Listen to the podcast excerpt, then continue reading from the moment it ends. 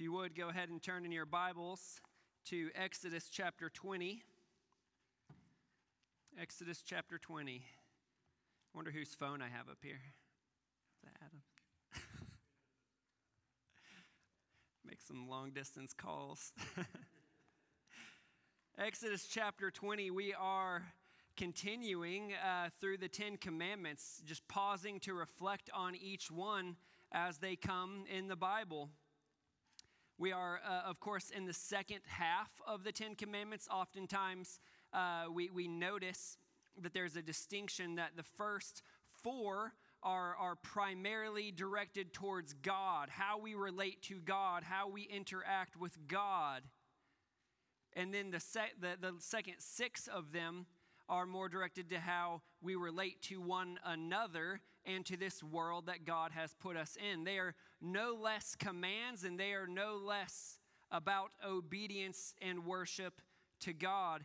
And so we see here in Exodus uh, chapter 20, verse 15, this next command You shall not steal. You shall not steal how you relate to possessions is an incredibly accurate description, reflection, indicator of how you are relating with God.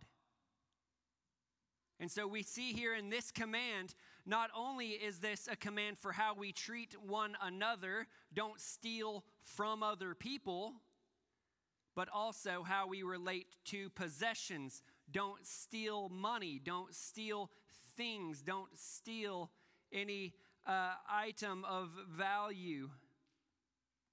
And so we see today this command you shall not steal.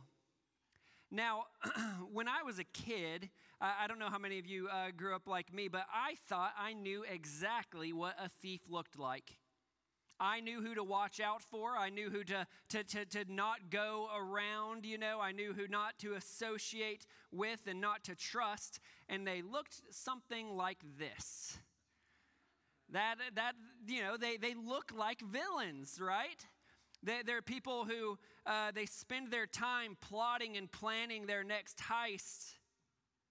They spent, uh, uh, they're just these especially bad evil people, you know, and that, that was my conception. Now, of course, uh, even younger than that, they, they, they always wore robber outfits and, and always a mask. And so when I, growing up, heard this command do not steal, you don't want to be a thief, you don't want to be a robber, this is what I had in mind bank robbers, car thieves, muggers, you know that is what I was thinking about. People who wore those outfits and, and maybe carried a crowbar like Marv did. But as I grew older and, and grew in my understanding, I learned that sometimes thieves wear business suits. I learned that sometimes they wear blue collar work apparel, and sometimes they wear church clothes. In fact, I realized at some point they look a lot like me. And to be most personal about it, I realized I am one of those thieves. I am one of those who are breaking this eighth commandment do not steal.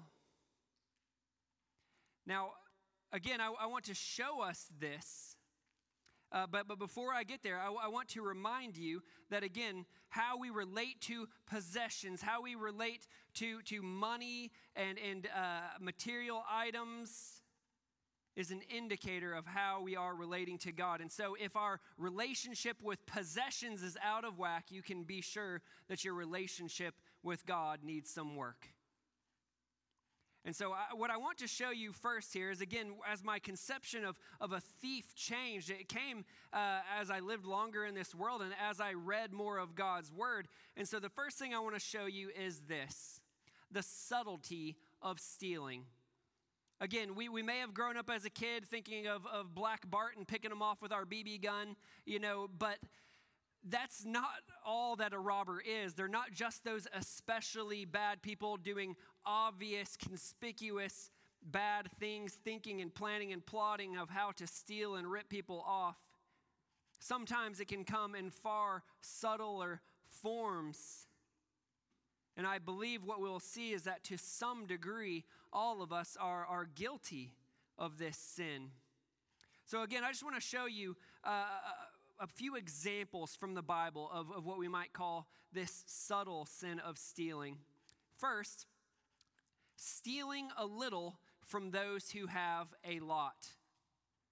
For some reason, it is the, the human condition that we say, oh, they have so much, it doesn't matter if I take a little. Uh, Exodus 22, so this is in two chapters, and this, by the way, is more or less case law. Like you have the Ten Commandments, these are the foundational laws that you always look back to. But after the giving of the Ten Commandments, God will then give case laws. Here are examples of how the Ten Commandments apply.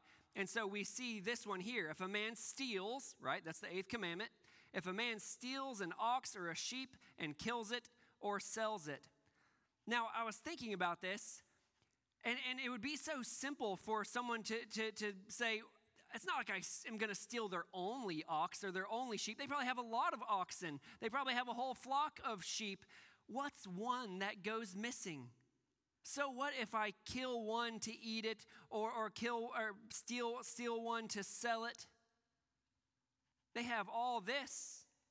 We see again in Exodus uh, 22, verse 5, it says, If a man causes a field or vineyard to be grazed over, that is his animals, to be grazed over, or lets his beast loose and it feeds in another man's field. So it's saying if, if you're instead of having feeding your own animals from your own crops, from your own provisions, you, you let your animals graze over in this. Well, they got a whole vineyard, they got a whole field of wheat. Ah, what's just a little if I take it? You say, well, how does that apply to me? I, I've never stolen an ox or a sheep, I hope. I've never let my animals graze in someone else's vineyard. like, live in Chattanooga, I don't even think we have vineyards uh, in Ringgold. You know, like, I don't think we, we have those too much around here. But we, we think about this, and, and this is a temptation that we have. You, we, we look at these big box stores who are multi billion dollar industries, your, your Walmarts, and, and you know, places like that, and you say, ah, what's the big deal if I grab one little thing. Or maybe you're at Lowe's. I just needed one little bolt. You know, they got 15 cents on there, and this place makes all this. And that, that would be a time we say, it's, it'd just be quicker and easier if I don't have to go through the checkout line. I'll just walk out with it in my pocket. They have so much, and I'm just taking a little. Or this could actually be the business or corporation that you work at. You say, they have all this stuff, they make all this money what's the big deal if I just take a few things? I don't like going and buying pins, and they have tons of pins. I need printer paper, and they've got boxes full of printer paper. So what if I take, you know, a, a little thing of it home? It's just a little from this big company who has so much. And you could just, you know, ad infinitum, you can just keep perpetuating this, these examples of how we say, it's not really stealing if they have so much and I'm just taking a little. But it is. It is. Again, these are case laws pointing back to the, the eighth commandment do not steal. Yeah, it's, it's a little compared to what they have, but it's still stealing. Next example I want to give you is this taking advantage of the poor. Taking advantage of the poor. And this, by the way, is one that's definitely all through the scriptures. Um, but we see it first here in Exodus 22. Uh, verse 25, I believe it is. If you lend money to any of my people with you, uh, with you who is poor, you shall not be like a money lender to him, and you shall not exact interest from him. Again, this is just the first example that I found right here in Exodus. That what it's talking about is in those days, uh, you, you very much had the haves and the have nots. You had those with great possessions, flocks, fields, servants, and all that, and those who were the servants, you know, and, and barely had anything. Uh, there's a great disparity there. And so, what would often happen is the poorer people would get in dire straits, willing to do anything just to get by. And so, they would borrow money from a rich person and that rich person, knowing how desperate they are, would charge exorbitant interest. Say, I'll loan this to you for two months and it's going to be 50% interest to this poor person. That, that's just one example. We see uh, other examples, again, of sometimes you would have this poorer person, they, they, they need to put food on their table, and the rich person would say, All right, you, you, you, can, you can work for me. How about that? I'll, I'll hire you to, to work. What do you, what do you say to, to $1 an hour? Paying them eh, a, way less than the wages their work deserves. Why?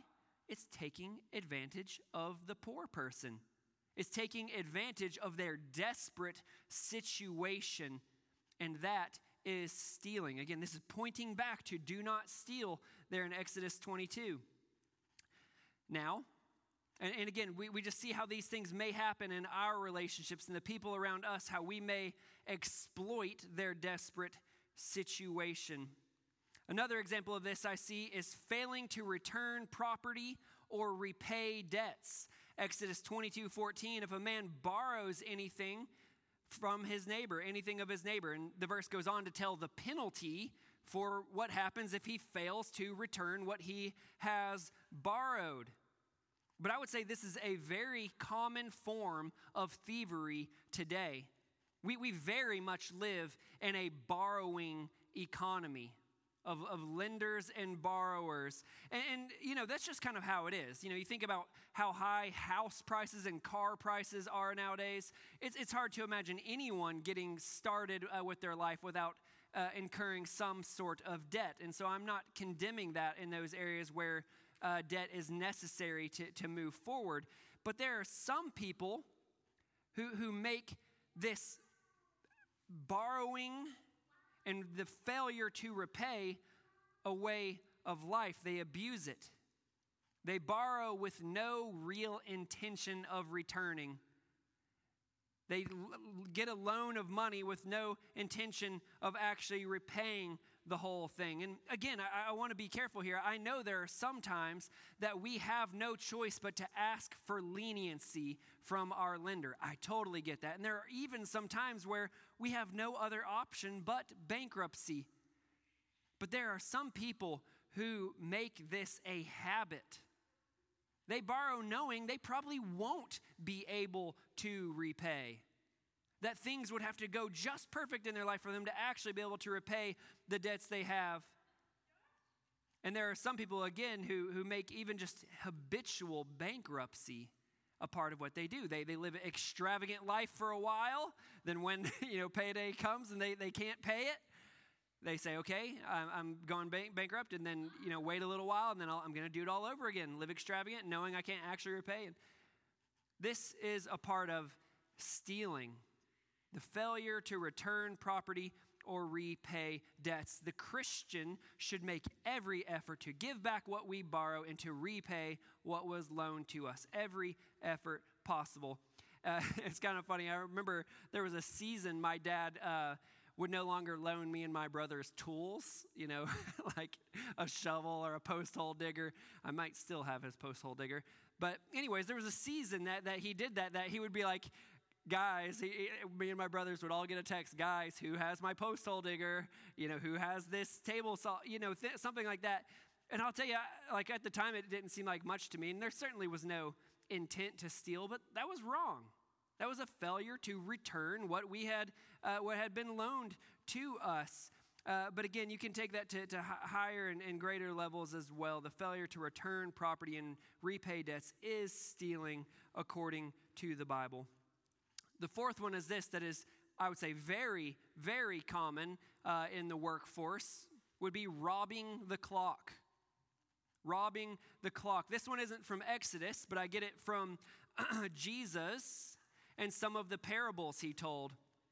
Matthew 24, uh, 48 and 49, he speaks of that wicked servant who says to himself, my master is delayed and he, he, he uh, eats and drinks with, with drunkards. It, uh, this is the idea that he says, oh, there's a saying for this, isn't there?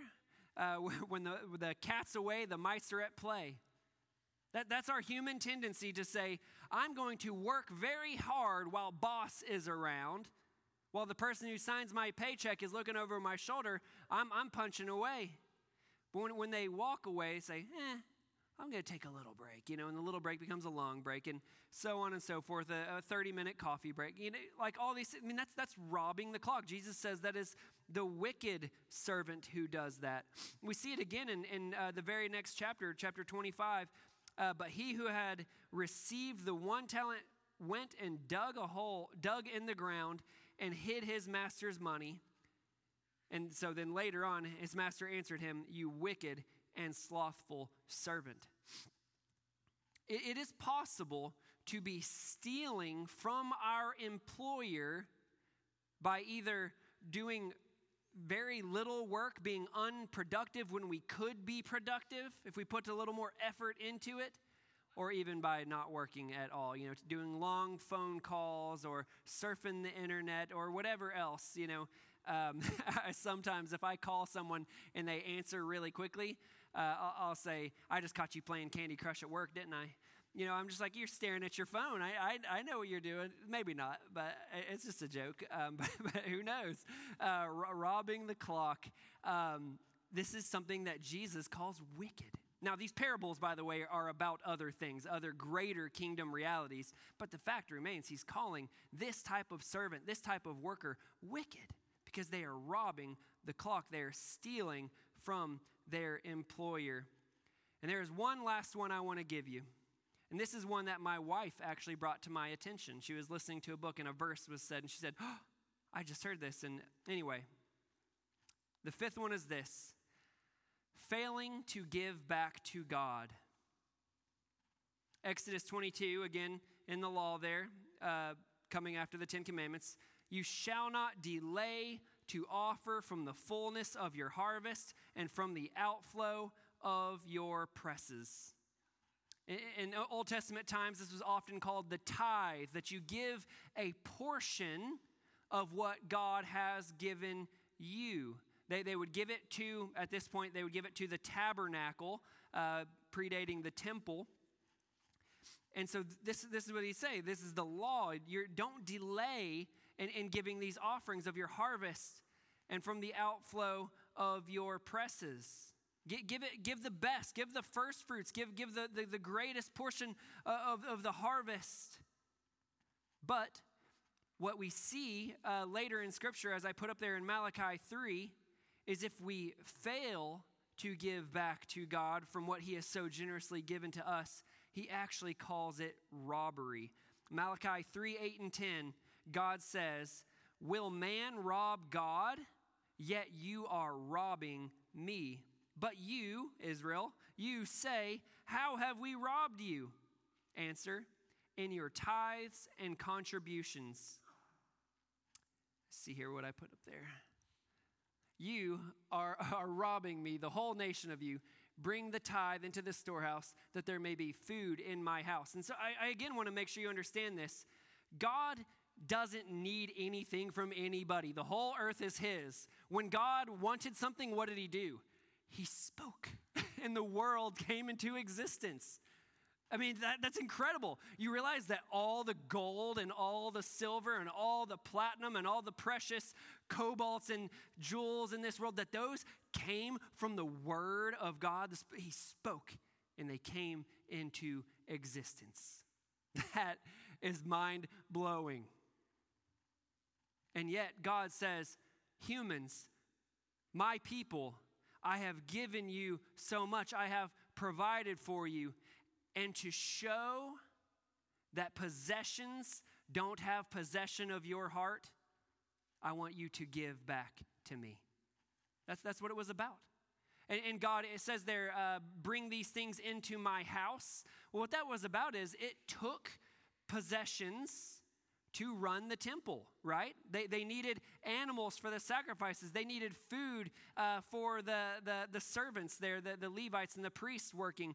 They, they even just needed money to buy the things and to keep up the temple. They needed firewood. I mean, you can find all these in Scripture, things that the Israelites were commanded to give of their own possessions to the temple so that the work of God could continue. Could God provide it without the people? Yes but it was an opportunity for worship.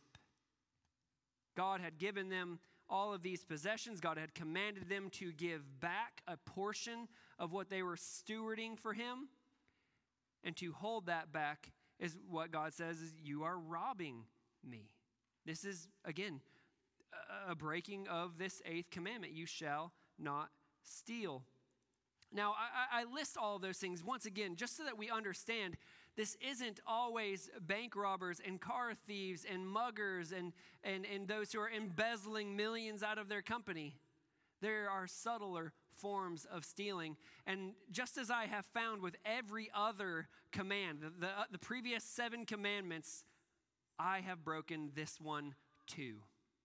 And there have been seasons of my life that I would say I was a habitual stealer, stealing employers' times, goofing around, you know, eating a bunch of popcorn while I worked at the, at the theater. You know, we weren't necessarily supposed to do that, but, you know, um, just all these examples that I look at and I say, I am a thief. But I'm an adulterer but I'm a murderer and, and, and I, have I've committed idolatry. I've, I've other gods before him. I, have changed who God is in my mind. I haven't taken his name and shown it with honor to the world. I've done all these things. And so, friends, we need to remember when we come to this point and recognize our, our own sin of stealing that praise be to God that he does not treat us according to our sins. Why? Because he treated Jesus according to your sins. The wrath that we deserve for our sinful stealing and all the rest was poured out in full on Jesus, the only human who's ever lived that had no stealing, no thievery of time, no thievery of possessions, no thievery of money. He never once did it in any way, shape, or form or degree. And yet he was put to death between two thieves. But praise be to God, all of us can be like that one thief on the cross who trusted in Jesus, right? What did Jesus say to him? Today you will be with me in paradise. That's the same promise we have if we are looking to Jesus, if we're trusting in his payment, his resurrection from the dead, that that life can come to us. We can have forgiveness of sins, relationship with God. Praise be to God that Jesus has died for robbers like you and like me. This is very good news. Now, in Jesus, we do have full forgiveness of all our sins, including that of stealing.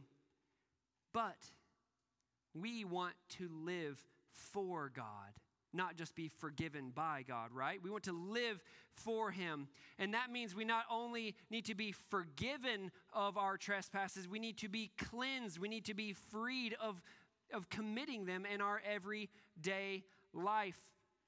And so that means we need to get to the heart of the issue.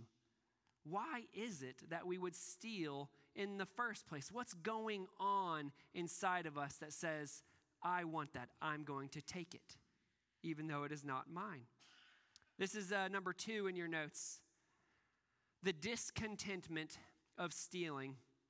Now, we could call this heart issue many things. We could call it a lack of faith in God. We could call it a lack of adoration of God. But today I want to show you the discontentment of stealing because ultimately, when we steal, it reveals discontentment in God. When we steal, it reveals our discontentment in God. Stealing says, God, you have provided everything that I possess, but it's not enough. So I'm going to sinfully take more. Stealing says, God, I know that you have promised to provide everything that I need for the future, everything I need for life and godliness. But I don't know if it will be sufficient. So I'm going to store up some more outside of what you have given me. Stealing says, God, I know that you have mandated for mankind to work, to do honest work. But I don't like working. I don't like your plan, your pattern for how we normally obtain possessions.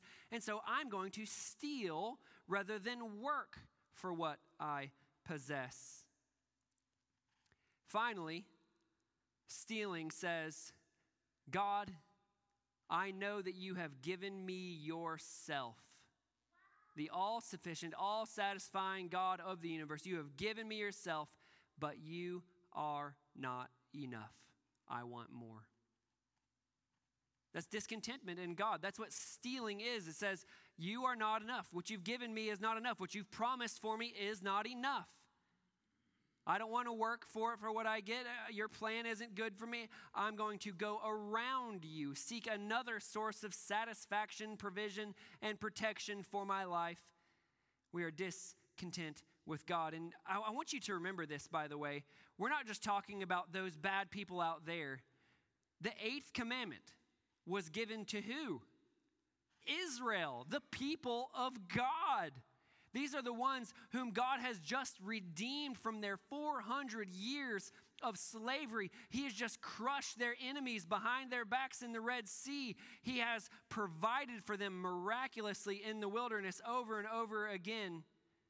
He has guaranteed that they will inherit the promised land, a, milk, a land flowing with milk and honey. And most importantly, God has given them Himself. Do you remember that? That before they even crossed the Red Sea, God was with them in this pillar of cloud by day and fire by night. God was with them. So, from an outsider's perspective, we'd say, Israel, you have God, you've been redeemed by God, you have these promises of God, you have the presence of God. What more could you possibly need? But we need to recognize again this same command is given to us. I, think of uh, just Ephesians 4:28, which we'll look at in a moment. Let the thief no longer steal. Let the thief no longer. That's in the book of Ephesians. Who was the book of Ephesians written to? Was it written to those wicked people out there? It was written to the church at Ephesus, and it was to be passed down to, to other churches, including us.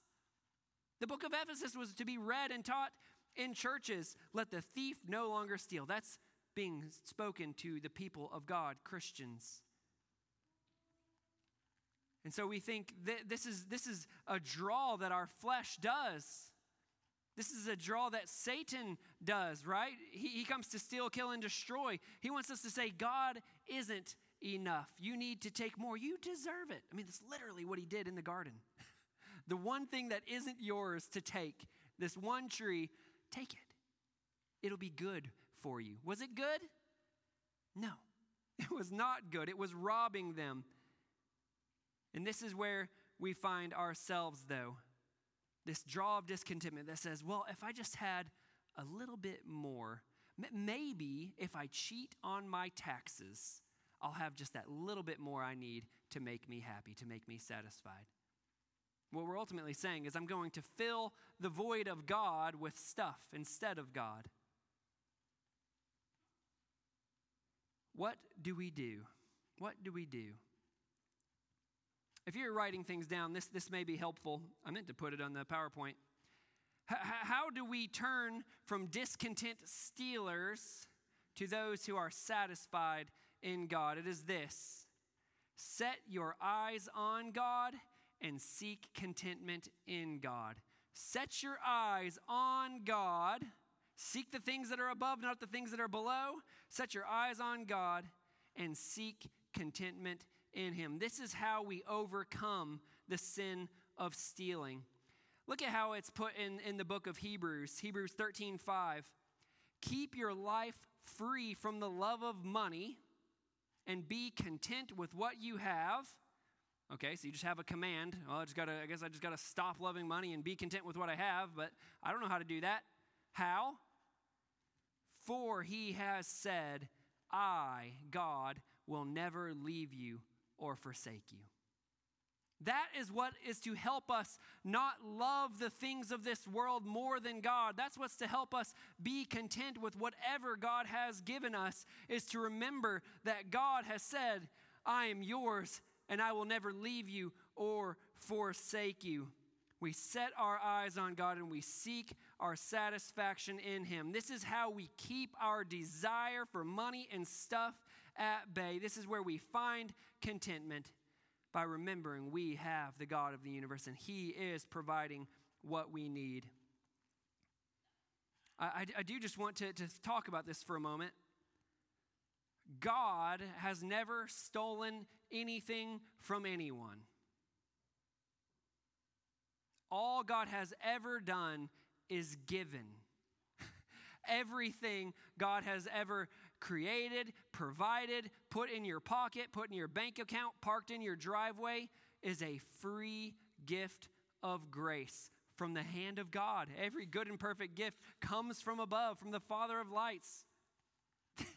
Everything you have, God is a giver. God is a giver. And not only does He give us material possessions, but He again purchased, purchased our salvation by the blood of His Son. God gave his one and only Son that whoever believes in him might not perish but have eternal life. Do you hear that? God is a giver. And so, the way that we keep from discontentment is to look at the one who is great and who gives and gives and gives. And the most important thing is he gives himself right now and for eternity. And so, the way that we fight love of money, love of stuff, discontentment, is to drink deeply of the all satisfying well of God so that we don't have that discontentment. We have rather satisfaction within us. We have this joy that we're, and we, so we don't need to seek it in other stuff. This is amazing. And by the way, God does do this right now, but you even have an inheritance. If you're a Christian, you are a co heir with Christ, literally an heir of the world. And God is currently guarding for you an inheritance that is imperishable, undefiled, unfading, and full of glory. And this will be all given to you, experienced in the presence of God, in whose presence is fullness of joy, and at his right hand are pleasures forevermore. We look to God, we look to his grace, we look to his glory, and the things of this world grow strangely dim and we don't desire them in the same way. We find contentment in God, so we don't need to steal. Now, I do want to take this one step further. Jesus often did that um, in, in uh, the Gospels. He, he'd say, You know, you've heard that it said, it's good that you're doing this, but. In fact, there was one man that came to Jesus and he said, uh, what, what must I do to inherit the kingdom, to enter the kingdom? And Jesus says, Obey the laws. He says, Well, what laws? And Jesus lists the, the, the commandments, actually. The Ten Commandments doesn't list all of them, but a bunch of them. And then he says, I, have done all these. And what does Jesus says? Well, love your neighbor as yourself. Like this is this is the tie Jesus had. He says, sell all your possessions, give to the poor, and follow me. That's, that's how Jesus answers him to this man. Do you remember what that guy did? This, this rich young ruler who he says, What must I do to inherit the kingdom? Obey these commands. Okay, you've done that. Now sell, give to the poor, and follow me. He went away sad, for he had many possessions, the Bible says. So, what I want to point out is it is possible to keep the letter of the law and yet your heart still be far away from God. I've done it. There have been times that I have kept the commandments with, uh, of God in a very uh, stoic way, and yet my heart was far from God.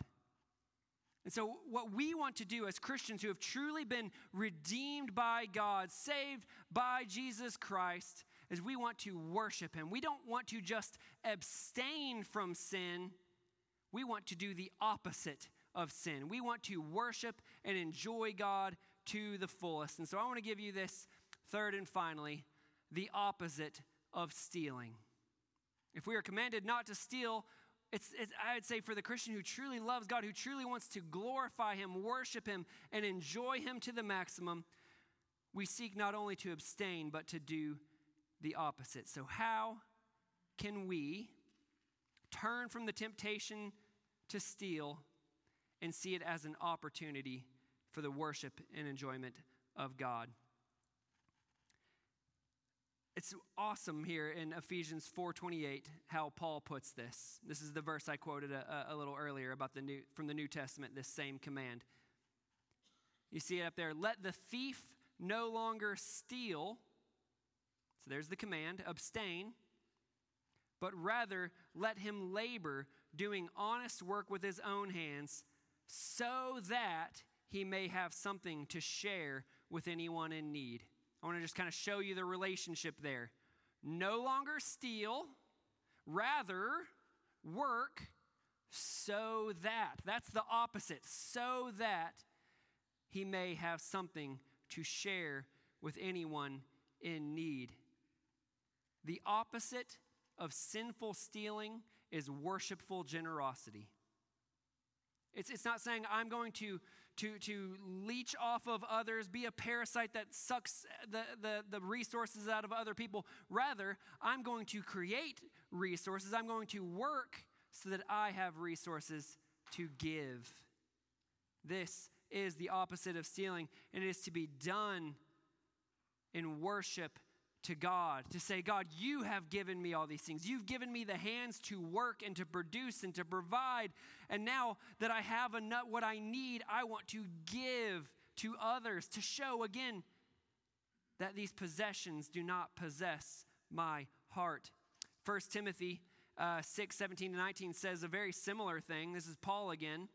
It's not uh, talking about stealing, but just in the context of, of loving and, and hoping in riches. Here's what he says As for the rich in this present age, charge them not to be haughty, it's prideful, nor to set their hopes on the uncertainty of riches, but on God, who richly provides us with everything to enjoy. They are to do good, to be rich in good works to be generous and ready to share, thus storing up treasure for themselves as a good foundation for the future, so that they may take hold of that which is truly life. Again, I'm not going to break that one down quite as much as I did the last verse, but he says, instead of setting your hopes on the uncertainty, I mean, I love that word. You, you, if you set your hopes on right here, right now, possessions, in fact, I'll tell you, it's not even uncertain it is certain that these possessions will fade away. it is certain that you cannot take them with you. They won't make you happy. They will break and then you die and then you leave them behind, you know, whatever it is money, possessions. So uh, do, don't set your hope on the uncertainty of riches, but on God. This is He's eternal, He is forever, He is a sure thing, and He richly provides us with everything to enjoy because He provides we are to be generous and ready to share, thus storing up treasure as a good foundation for the future, that they may take hold of that which is truly life.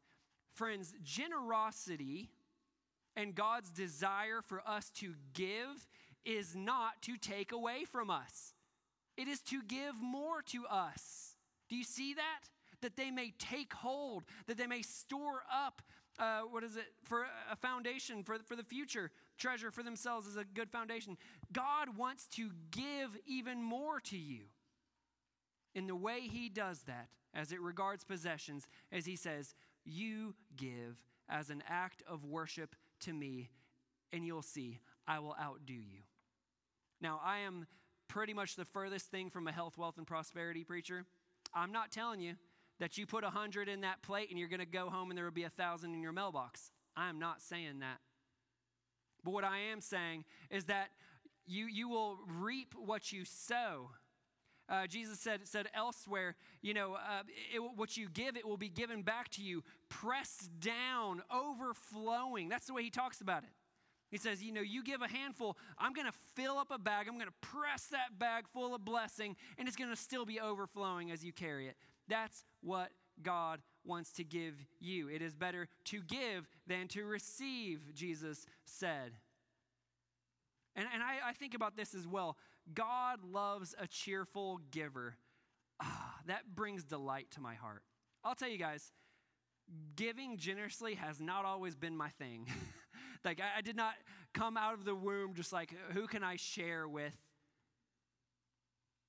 But God has really worked on my heart because he has shown me that, that what is here, right here, right now, these material possessions, these are not what will satisfy. Rather, worship of the God who created all these things That's what will satisfy. That's what sustains. That's what brings true life. And that's what shows His glory to the world.